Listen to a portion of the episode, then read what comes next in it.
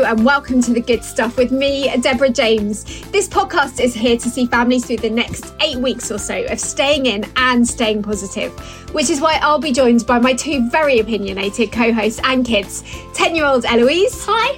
And 12 year old Hugo. Hi, everyone. Each Monday, we'll be investigating the research around the good stuff, finding out answers to questions like How does music boost your mood?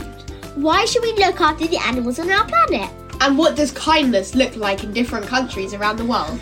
Each Thursday, we'll have a good news only section where we'll share good news sent in from you guys at home, as well as exciting stories of positive news from around the world. So let's get started already. That's the spirit. Welcome to the Good Stuff Podcast.